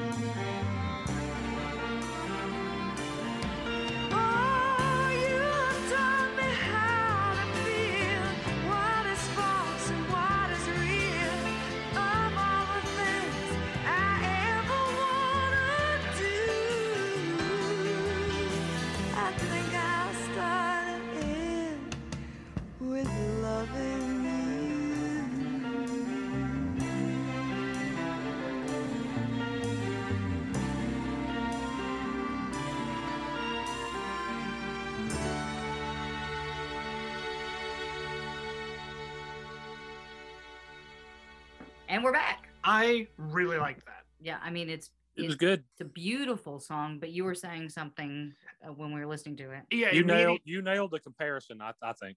Uh, Will. two artists came to mind: Carole King and Carly Simon. I heard both. Yep. And but see, and for me, the purity in the voice was very reminiscent of Karen Carpenter for me. Well, I think we were just talking earlier, or maybe in the last week, about I. Th- I feel like their voices are similar. Yeah. Karen and Dusty. There's a quality, like you said, it's. I think you said it's the purity, but yeah, vocal quality. But but musically, I think that sounded a lot like Carole King or Carly Simon. And that's there's just something about that song that is so beautiful but so sad. That's a great song. You know, it's Yeah, it was really good. compare that to something uh, compares that to something like uh, you don't have to say you love me which is one of those songs that's like you, it screams of sadness and desperation but it's still got that quality of like a this is a lovely that song from cameo is just so sad It really is, and it has that sort of again, like you said, a feeling of love lost versus. It's Yeah. almost like Joni Mitchell with the both sides now. Two oh my recordings. god the two different Yeah. versions of both sides now Mhm. yeah so by the end of the year dusty finally realized that she was unable to control her drinking and the only way that she might cope was to join alcoholics anonymous she started out attending groups at cedar sinai which was full of film stars and musicians but people kept going on national tv and talking about their experiences there and she had this childlike belief that alcoholics anonymous should be anonymous To, to be fair, it is in the title. yeah, but it's really funny because you, the, you know there's Alcoholics Anonymous, and the first thing that you do is you stand up and tell people your name. Well, it's within the group though. The idea is the group Right. is anonymous. The Yeah. group, it, it- there- there's a group dynamic that you're not supposed to veer outside of. If And, uh, and for for the record, I, I know several people who are part of that group here in LA, and they will not disclose the names of their sponsors because they're actually names you would know. I'll leave it at that. Yeah, I mean, but we live in Hollywood where like you can pick Yeah. up a rock and hit somebody famous. True. And so the biggest thing also was that people that weren't famous were going to the press and telling their stories about Dusty and and telling a story that isn't her story. well, those people were assholes. Pardon my Yeah. language. Yeah, Like you went to Al- Al- Alcoholics Anonymous, which you, you take a vow or sign, I believe, sign something, and you you you know that you're not going to discuss who you see there, what takes place there. We got uh, okay. Everybody, I'm sure who listens to the show knows by now. I work for a newspaper. We had a person who um, was a, a recovered alcoholic who wrote a book, and he mentioned at, and the, at some point in the course of of the interview when my one of my reporters talked to him that he, you know, went to AA meetings, and somebody sent us a very lengthy, very angry email that we had even mentioned in the story, even though the guy said so. I mean, he offered it up without us asking that he was a, member of AA. And they was like, you know, I- and they they and then I think mailed us like uh, the mission statement or a pamphlet or something from them, and it and like underlined a bunch of stuff like anonymous, anonymous, anonymous. You should not have put this in the paper. I'm like, well, the guy told us. I didn't know, you know. did But the I mean, guy but have a I mean, problem people who do it are very uh, uh, who who do it. it the, the point is, if you go to those meetings and then you go say, "Oh, guess who I saw at AA?" You're not going to believe this. I'm saying you're a prick. yeah, that's Yeah. A, that's a yeah. that's You're big thing to do. betray you're betraying the confidence uh, of, of these people, and God knows what you're doing to them mentally. If Yeah. you're her, you probably you know, and, and it suddenly is like national news. Oh well, Dusty Springfield's an alcoholic. Who knows what that's going to do to her? exactly. Well, in in some cases, that could really mess with even your sobriety. that, that's that's what I'm saying is that it, it could throw you back into a really bad place when you went to a a- you went there specifically for the idea that okay I can go there and nobody's going to know about it and the people there are going to be welcoming and they're not going to go blab and then they do Yeah. I, that's that's your whoever whoever did that if you're still alive you're horrible Yeah. So I You're mean, I awful, feel like you're an awful terrible person I feel like there's a special circle of hell for paparazzi and then people who blow the cover off of uh, alcoholics, like in recovery. So yeah that's that's terrible that, that's a ter- that's terrible it really is yeah, yeah. It's it. You know what? It's it's one of the most vile things because you're you're damaging someone's psyche. So to kind of curtail this, she started going to a smaller AA meeting. You know, not not because I mean we've all heard of Cedar Sinai, even if you've never been to Los Angeles. So she started to go seek out like smaller groups, and she would go under the name of Mary as opposed to Dusty because remember her name was Mary the risk of her being noticed or recognized was a lot smaller. So mm-hmm. now Dusty would meet three women in her time in and out of AA, and those women were Helen, Suzanne, and Peggy. And of course, I did leave their their names out. their last names out specifically. I do believe that the book does name drop them, but again, Oh, that's not their story. That's not my story to tell. So, but in some way or another, as this story progresses, these three women will save her life at some point. Wow. All three of them will save her life at different points. So during a coffee break at an AA meeting in 1976, Dusty noticed a tall blonde woman who looked like Lauren Bacall standing on her own. Mary, bunny ears, Mary, approached her and said hi. They exchanged phone numbers, and Dusty said, If you ever need help, give me a call. Dusty had a couple meetings under her belt and felt like Helen, a newcomer, might need some support. And as a part of the AA Coda, it was a mutually supportive organization so that the members would help each other out. And, you know, they would they would appoint you a sponsor, and it'd be somebody who you can call whenever you needed help being pulled back from the brink you know, because you have these people that are in recovery longer than you. Helen remembered that she was offended that Dusty immediately took her for an alcoholic. Hmm. She could have been there as an exer- observer, for God's sakes. But, you know, she said alcoholics recognize each other. That was a direct quote. Uh, for the next few weeks, Helen would get phone calls from Dusty anywhere between midnight and 2 a.m and and Dusty would call this like the witching hour, the devil hour. Like those are the that midnight to two was like the worst time for her. To not drink. Yeah, like she she always found herself at that time drinking. So she would get that call at between 12 and 2 in the morning. It, it was one of her oldest habits was she wasn't able to sleep for those 2 hours. And it was that way her entire life. Like she would stay up during that time frame. So it was like not abnormal for Dusty to be awake during that time. Hmm. When her roommate Andy picked up the phone, he said that there was something about the way that she spoke. It was a voice and it was the accent. And he was like, I know that. I know I recognize this voice from somewhere. After Helen got her 30 day chip, she took her roommate Andy to meet Dusty. After a few minutes of talking, Andy, who worked as a musical director, said, You were the one on the phone, weren't you? She was like, Yeah, of course. And he goes, You're not Mary O'Brien, you're Dusty Springfield. Oh, jeez. So he knew her voice. She was impressed that he knew who she was, and even more impressed that Helen had no idea who she was. So she was like, Oh, that's great. You know me. Oh, even better. You don't know me. uh, over the course of their relationship, Helen would pick up Dusty some of the times that she would be rushed to the hospital. In the autumn of 1976, the highly successful LaBelles were booked to do a concert at Oakland near San Francisco as part of a West Coast tour. Vicki, who Vicki Wickham, who was the group's manager, knew Dusty needed to get back on stage. She was really pushing for Dusty to tr- just try dip her toe, like go take some chances. You know, she's in recovery. Just get out on stage. This will make your life better. So she booked her to do a number with Patti, Nona, and Sarah Dash. She had done a little session work with other people's recordings, but it had taken nearly four years since Dusty had undertaken an, a live appearance in America. Wow. Yeah. Four years between. Yeah. Wow. Now back with Faye at the house and Dusty being been in the middle of a short period of sobriety, thought, sure, why not? She spent two years in and out of rehab. She now got to take the stage where her only responsibility was sing and tune, have a good time. And apparently she did both of them wonderfully. There you go. So she was back. Mhm. It was past midnight when the show finished, and she went back to the hotel. And Patti LaBelle rustled up some grub, which was uh, ribs and greens. So, I'm pretty sure you'd appreciate that. Absolutely. on a hot plate in her room. Dusty, Faye, Patti, Nona, and Sarah talked all night. As dawn broke, Dusty and the group were singing an a cappella version of Isn't It a Shame? It was the end of a perfect evening. Mhm. Dusty could count on her fingers how many good days she had now. Back in Los Angeles, Barry Krost managed to get Dusty a new contract with United Artists, Hmm. and she was lined up for her sessions with the British producer Roy Thomas Baker, who worked on the Queen albums with Freddie. Really? Yes.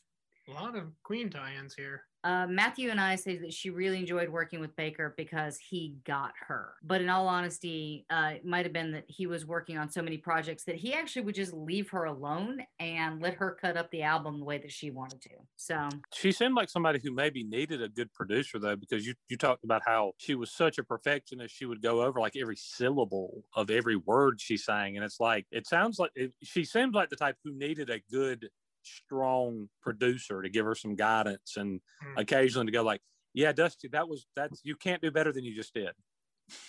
you can sing one more word now. Yeah. yeah. Keep the session Or- or- going. or- she, she, from what you have told us, it, she seems like the type who, left to her own devices, would take 17 years to make a song, much less an entire album. Yeah, but that song would be perfect. Oh, well, when, it, when she when she when it came out, 17 years hence, it would be killer. It would be banging, I'm sure. But It's also a tough sell to go to A and M and be like, "We got this song." They'll be like, "Great, when can you get the album?" You'd be like, "Ah, 34 years." uh, we're figuring like uh, 2030, maybe yeah, give or take. something Yeah. like that. Yeah, she should be done with it by then. It's gonna be really good though. Yeah, it's coming along great. She's got four syllables. Yeah, I mean she's all she's almost to the first bridge of the first song. We're really excited about it. Yeah. It's going great. Uh, so one day, Dusty was cutting her final tracks for It All Begins Again in West Hollywood when she learned that Faye was going to leave her. Despite attending AA, seemingly only staying sober for a few weeks at a time, she was on a variety of pills. Uh, she was doing ta- like taking uh, various assortments of pills and tablets and just to deal with her fluctuating weight. And now, you know, the woman that she's been dating is now leaving her. And dating for a while. Yeah. Yeah. So for a really long time, Helen was getting calls, you know, from Dusty, and it seemed to happen almost nightly. So one night, Dusty didn't call, and then 24 hours passed with no call from Dusty. So without the phone calls, knowing that she's dealing with the recording sessions, knowing that her girlfriend was leaving her, Helen began to feel uneasy. She rang Suzanne, who was who's someone who worked in real estate and had known her for many years and had been one of Dusty's sponsors, actually, Mhm. for AA. Uh, Suzanne agreed that it was unlike Dusty not to call and that she hadn't heard from her either. She would just go over to the house and check and make sure everything was okay. It was not. At first, Suzanne thought Dusty was drunk and passed out, but when she couldn't get her to answer the door, she looked through the glass doors at the back of the house. She could see into the kitchen, and uh, to quote, I could see Dusty on the floor, and I started to pound on the door to wake her up. When Dusty didn't move, I became so frantic and I broke the glass and rushed in. I could see Dusty wasn't breathing, nor did she have a pulse. I was shaking her and screaming and trying to phone an ambulance at the same time. There were aspirins everywhere and an empty bottle of vodka and all this dirt because she had fallen into a potted plant. Oh. At Cedar Sinai, Mary O'Brien was in emergency for six hours. And at the start, it was touch and go, and they weren't sure that she was even going to pull through. Finally, she was transferred to the psychiatric lockup. She was, you know, placed in a bed with these metal sides where she really couldn't get out. And Suzanne was waiting there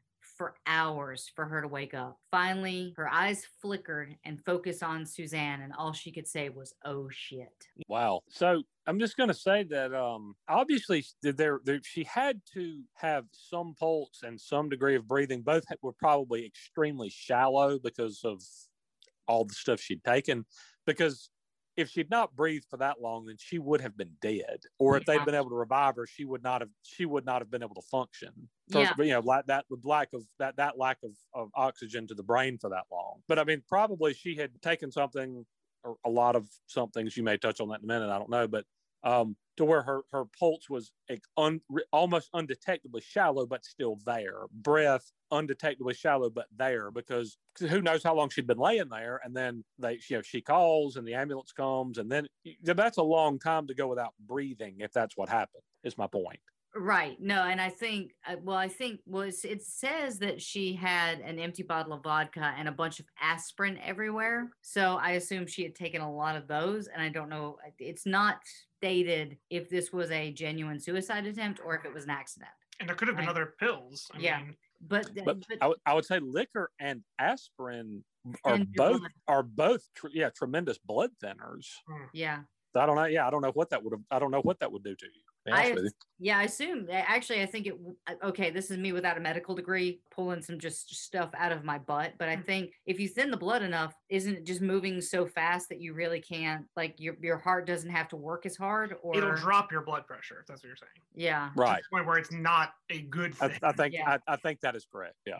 Because uh, they don't really touch on it. They don't. Uh, that's the thing that Vicki Wickham does in this book is she will drop something and then just sort of scoot away from it Hmm. because you know that they had this like 40 year relationship. When her single "Let Me Love You Once" came out in June, Barry had decided that he would keep Dusty away from the press.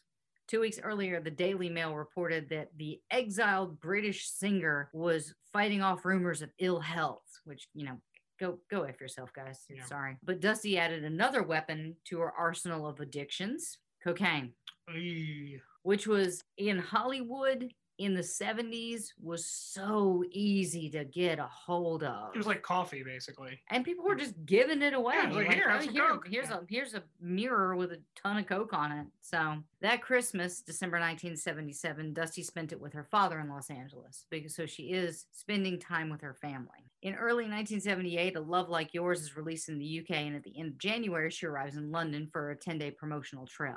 February 2nd, 1978, she held a press conference at the Savoy Hotel, and things aren't great when she lands at Heathrow Airport. From the moment that she arrives, she was in trouble. The press reported that Dusty had a high court writ issued against her, which I guess is kind of like a lien. I don't know. Not sure what that, yeah. Uh, the review commissioner claimed that she owned a hefty amount on surtax and interest from 1970 and 1971. The tax assignment agreed by her accountants. So it's like the IRS. Yeah. Yeah, the British So- equivalent. Yeah. She owed a bunch of money, which I think she might have paid off. Doesn't really Mm. this, but but the issue is like once she lands, like immediately, like they're like, "Welcome to Heathrow. You owe us six, you know, million dollars." Write a check. Well, Um, there you know there were a lot of British musicians who became tax, uh, tax exiles and just wouldn't go back, That's what or, or would be gone, or would be gone, stay gone for really, really long periods of time. If you think back to our uh, John Bonham episode, uh, Bonham was the only member of Led Zeppelin who actually whose residence was in England and who lived there. The rest of them were tax exiles, and Yeah. they couldn't play a show on British soil for something like ten years at one stretch. Wow. I think Bowie was the same way. and a lot of the Stones were tax. I think all the Stones were Yeah, they all are. tax Yeah. exiles. Yeah, mm-hmm. Well, so not not not un, not uncommon at the time. correct, but she didn't seem to scoot out before the time had come for her to pay those taxes. So, Right. So she still owed because you notice it's only from 1970 to 71, and this now we're in 78. And then there was a question of her sexuality, which was constantly hanging over her head. For over 10 years, the British press tried to attempt to link her with a man, literally any man. So, T, you were asking that before. Had she been linked to a man? The British press actually dug and dug and couldn't find a link. But uh, the tabloid journalist asked if there wasn't something missing in her life. A, a tabloid journalist first ask if there wasn't something missing in her life. Do I wish I had a man? Not all the time. Was there one at the moment? No. She didn't need a man by her side. If you have a hole inside you, you can't fill it with someone else's personality. Dusty was about to go on a nationwide tour, and it was her first anywhere in 10 years. And it was to culminate in, in two nights at the Royal on Drury Lane in London. But the out of town tickets were a disaster, and the dates were pulled. Dusty was devastated. Oh. But because we need a lighthearted story right now, I want to tell you that she phoned Mike Gill, who, uh, if you guys remember, was working at the Talk of the Town when she had that night where Elton John and Rod Stewart was there, and the and she was like 40 minutes late, and the doctor had to come and shoot her for a cortisone. And that's when Elton and, and Rod Stewart were like cheering her on from the audience, right? Yes. Yeah. So she phoned up Mike Gill, who was working for Billy Gaff, and she told him that she really wanted tea at the Ritz.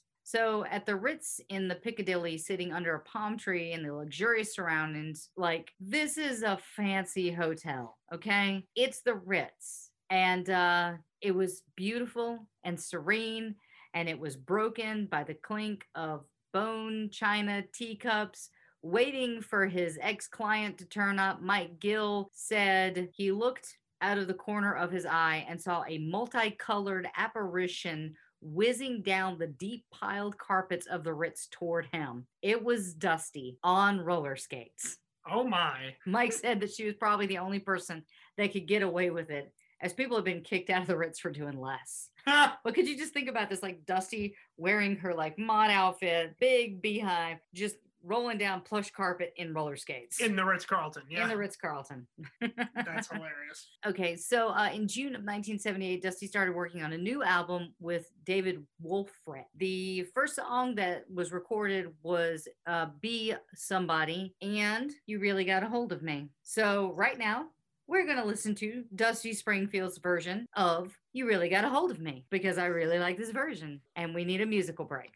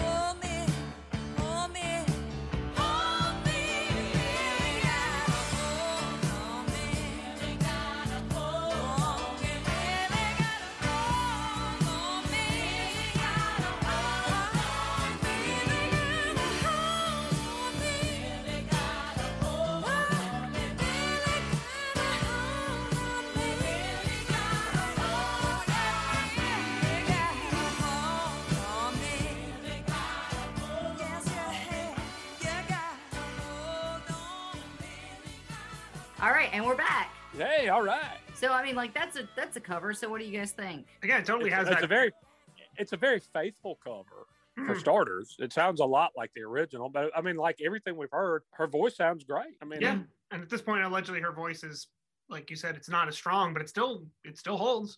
it was good. It was good on that recording for sure. Yeah, and it's Very- it's it's Very so, soulful, very, very much in her wheelhouse. It's it's weird too though that she has so many vocal problems but is able to pull something that beautiful out hmm. consistently. Yeah, every time. Despite the success of the tour that she was going on, which included to, to turn out to actually be a very successful run at Drury Lane, which like she she ended up like those original dates were canceled, but people were like, please. And she ended up having a really impressive run there. And she actually appeared at some place that we have been, which is the Greek Theater in Los Angeles. Oh, nice. It's a great venue. It is a beautiful venue. It's a cold venue though. It is a very cold venue, and the parking is crap. That's why we didn't park there. Remember, we walked, well, we parked on the street and then walked Yeah. all the way up. and it was worth it. and we didn't have to deal with tandem parking. Mhm. But the but the Greek Theater is a beautiful place. and uh, she was supporting Peter Allen for a few months earlier. And Dusty was worried about her New York dates. So by now, she's actually recording the title track for the film Norma Rae, in which Sally Field plays a union organizer. And the song It Goes Like It Goes had won an Oscar. Right. She also released another album, Living Without You, which was a nod to Motown. And that's the one that had You Really Got a Hold on Me, and a song which had a nod to homophobia in the number Closet Man, and one that was actually written by Carole Bayer Sager and Melissa Manchester. Hmm. But again, the album was not well received. People kept comparing all of her new tracks to the Dusty in Memphis album. And one reviewer said that Dusty seemed incredibly world weary on the new tracks Interesting take. Yeah. the New York dates, even Vicki rem- remembers her sounding pretty rough. We didn't think that she would get through it. She had blown out her vocals at rehearsals as usual, but the audience was behind her. They were trying to will her to be good. Hmm. The next day, Dusty went to the doctor and was given the cortisone shot to get her through the two week session. Most of the night, she made it on stage, got through whatever set, whatever her voice was doing, and somewhat keeping it intact. But uh, she was betraying all of her years in rehab and began to drink Grand Marnier for her throat. Interesting. She was also on antidepressants and she would talk about having Quaalude sandwiches. So, just as a note, Quaaludes were actually taken off the market by the late 1980s, which I didn't realize. I knew they Um, were. I just didn't know when. Yeah. I, were they replaced by Klonopin? I don't know. I don't know. Uh, but I don't think that was much better. Yeah, Right. I don't think so. I don't But, even uh, think Klonopins are on the market either. I now. don't think so because there are several people I can think of who were who ended up uh, uh, terribly addicted to Klonopin. P- p- prominent people, Stevie Nicks being one of them. Um, Really? Yeah, I mean, I mean, I'm, I'm not speaking out of turn or anything. I don't know Stevie. I'm not betraying her confidence. She mentioned it in her behind the music. Was that about her or about Fleetwood Mac? Because I remember the Fleetwood It, Mac. it, was- it, it may have been about Fleetwood Mac, but um, Fleetwood Mac one. I, I long or, or, no, I think it might have been Stevie. But she mentioned it uh, that in passing, and I can think of a couple other people, prominent people, who ended up hooked on that as well. wait. So I believe LD is a very big uh, Stevie Nicks fan. I am a very big Stevie Nicks fan. Man, she is awesome. Number one, like there was a meme going around where it was like Taylor Swift will write a song about her boyfriend and sing it, and then Stevie Nicks is such a badass. She'll write about how much of a dick her ex-boyfriend was, and then make him play guitar on stage while she sings about him. Oh, Lindsey. Yeah. Like, yes, Steve. And she was on American Horror Story several times. She was. Also, she is a witch. Not that I'm a witch, but it's awesome that she is like a I don't legitimate. think she's actually a witch. Yes, she is.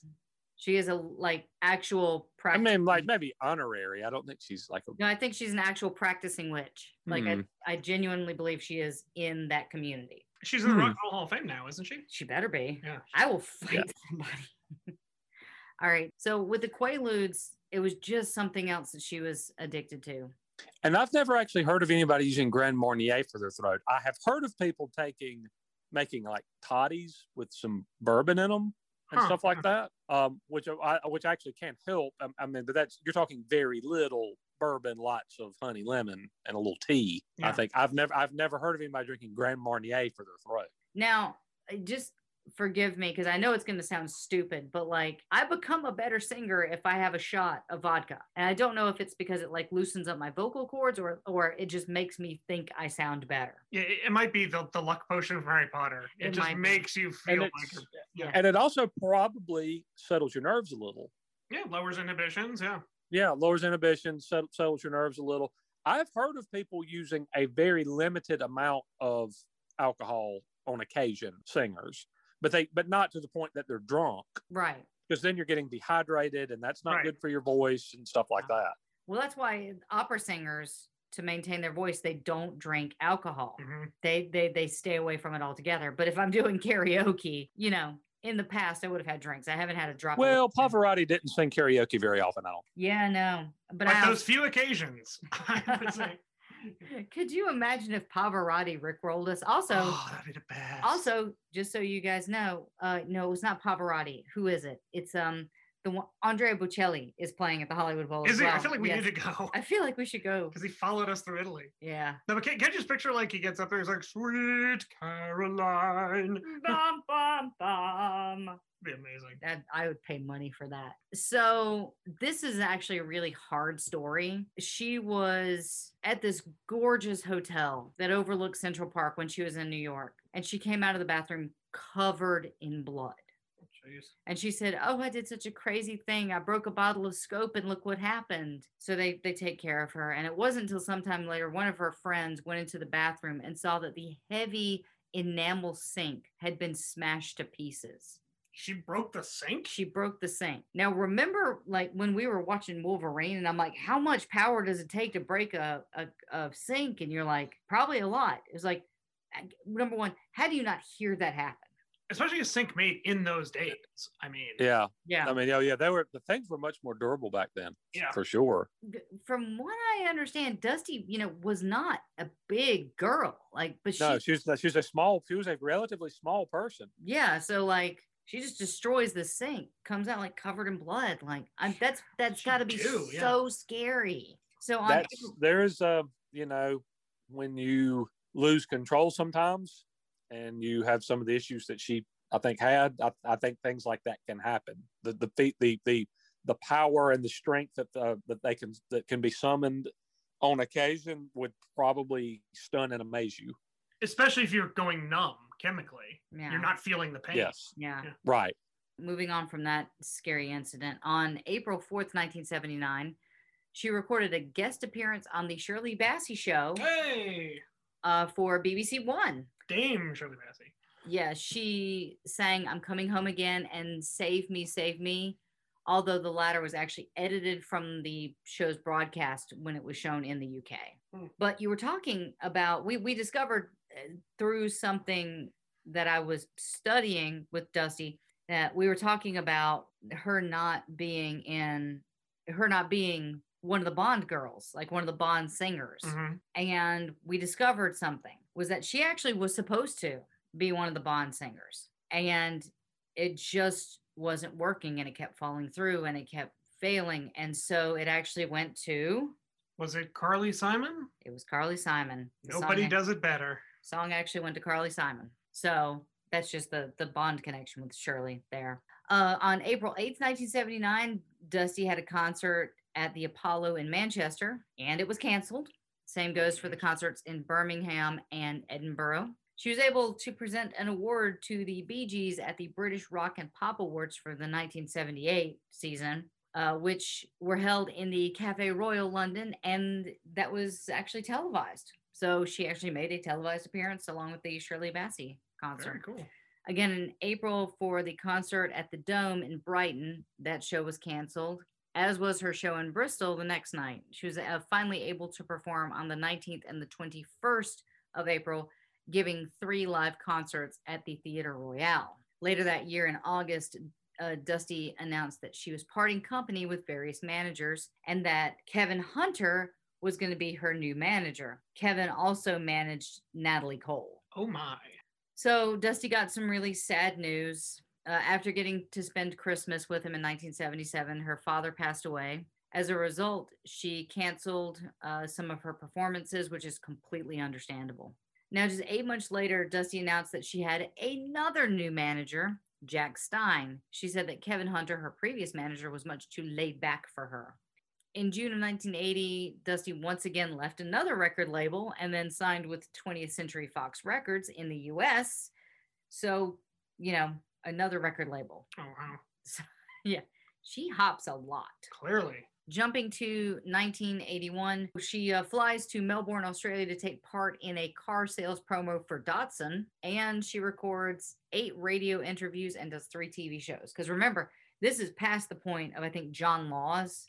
And Dusty is massive in Australia. They love Dusty in Australia. All right, so I'm going to glaze over this part, but at some point, Dusty gets it into her head that she wants to move to Canada. Please remember when Dusty wants something, her impulses are real. Buying houses when going out for groceries, right? Just like like, hey, I'm gonna buy some milk, eggs, and a condo. Yeah. Or oh my, this room could hold a bowling alley. Then all of a sudden you have 10 pins in your living room. So. So uh you know what though? I can't fault Dusty because I'm just as impulsive as she is. Like to a fault. Mhm. Just just with much less money.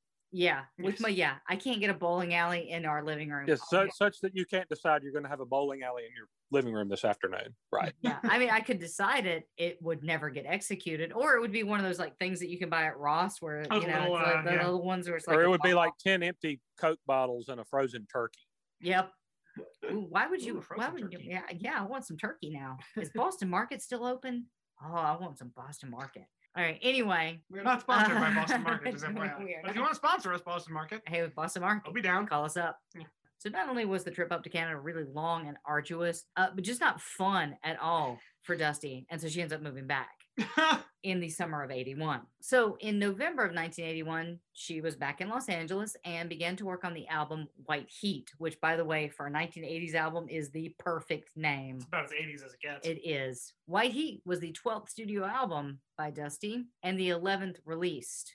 And it was only released in the US and Canada. More so than her previous two albums, It Begins Again and Living Without You, and the non album single, It Goes Like It Goes. White Heat was a distinct departure from her Los Angeles produced radio friendly soft rock sound, being closely identified with the new wave and synth pop of the early 1980s. So she's really taking a departure from her normal sound. Hmm. The album arguably contains the most diverse sections of genres to be collected on any Dusty Springfield album, Wow. ranging from the ballad Time and Time Again, orchestrated by James Newton Howard, to the aggressive rock of Blind Sheep, co written by Springfield herself. And remember, Dusty said one thing she doesn't like to write music, and the only time she does it is for the money. Huh. So the session for Blind Sheep was the last designated sessions for 20th Century Fox in the Musicians Guild logs. That's mm, probably a little bit of foreshadowing because, you know, again, she's going to hop to some other place. In the aftermath of the disco backlash and its ensuing dramatic drop in record sales worldwide, Springfield's American label, United Artists, was brought out. 20th Century Fox took on the project, but by that time, the album was complete and ready for release. 20th Century had been sold to the US arm of Polygram. Oh, wow. like, oh my God. Again, no commercial success. Reviewing the album in Record, Barry Alfonso commented Springfield's now stepped away from her earlier MOR approach, which, if you guys don't know, that's middle of the road Mm. approach, and headed in a Grace Jones pop funk direction. The results are uneven, but encouraging nonetheless. He elaborated that Springfield's sensual approach to songs like I Am Curious and I Don't Think We Could Ever Be Friends was perfect, while she mishandled ballads such as Losing You by taking a modern approach to them instead of the emotional thrust that was her trademark sound. So, this is where we're going to end this week.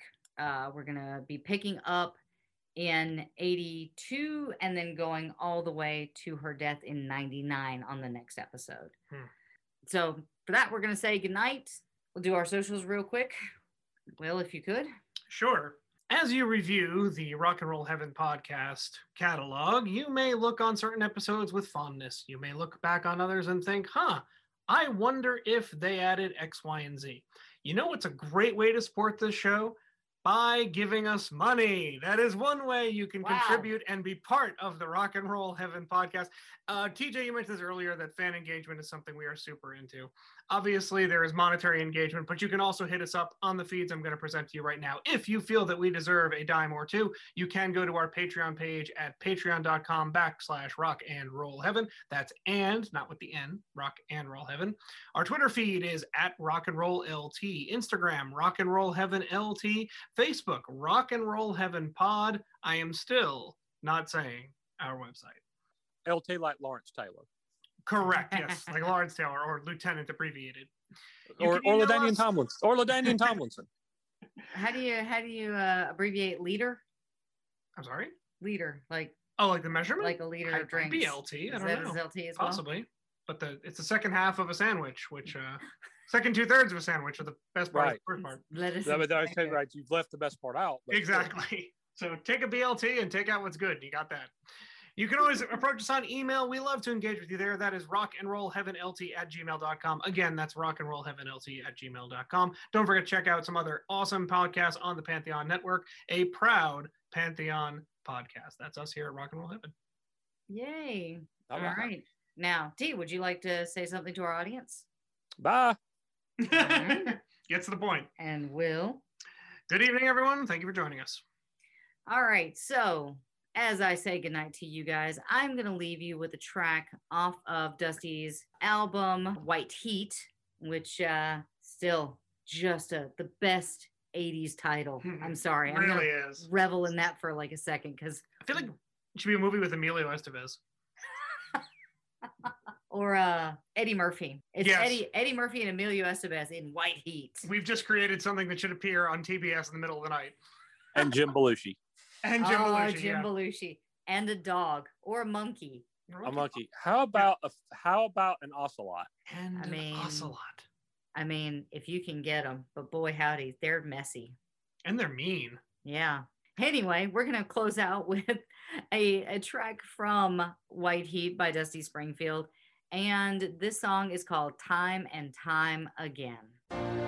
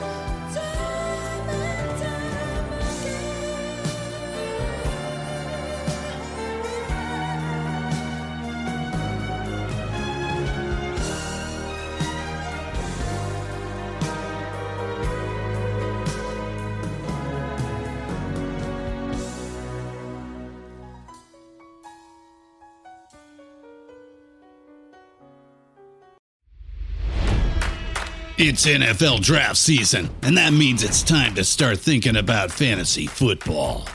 FantasyPoints.com features industry leading experts and prognosticators using proprietary hand charted data to help you score more fantasy points. FantasyPoints.com is the place to go for whatever kind of fantasy football you play. Whether you play fantasy football, daily fantasy sports, or do a little bit of everything, Fantasy Points has the meticulously researched content to guide you to victory. And why wait for the fall? Fantasy Points also covers the new spring football league, the UFL. Join the guru, John Hansen, Scott Barrett, Joe Dolan, and other massive names in the fantasy football universe with an exclusive offer. Use code Pantheon for 15% off any fantasy points package, including the all in package, with access to every article, tool, and data nugget that Fantasy Points has to offer. That's fantasypoints.com and code Pantheon for 15% off at Fantasy Points. Fantasypoints.com. Code Pantheon. Score more fantasy points.